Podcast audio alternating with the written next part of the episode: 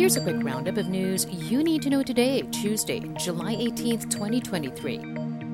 President Ferdinand Marcos Jr. signs the controversial Maharlika Investment Fund bill into law. The MIF is a sovereign wealth fund that would be used to invest in domestic and foreign corporate bonds, commercial real estate, and infrastructure projects. The sovereign wealth funds of other countries use excess earnings.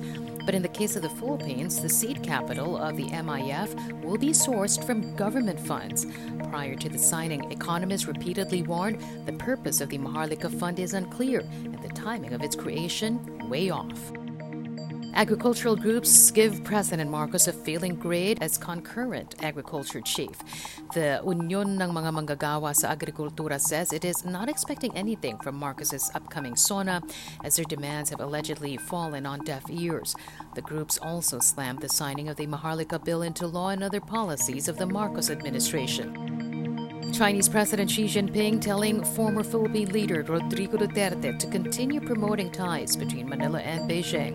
This after bilateral relations between the two countries cooled when President Marcos took office last year and Marcos deciding to revitalize ties with the U.S.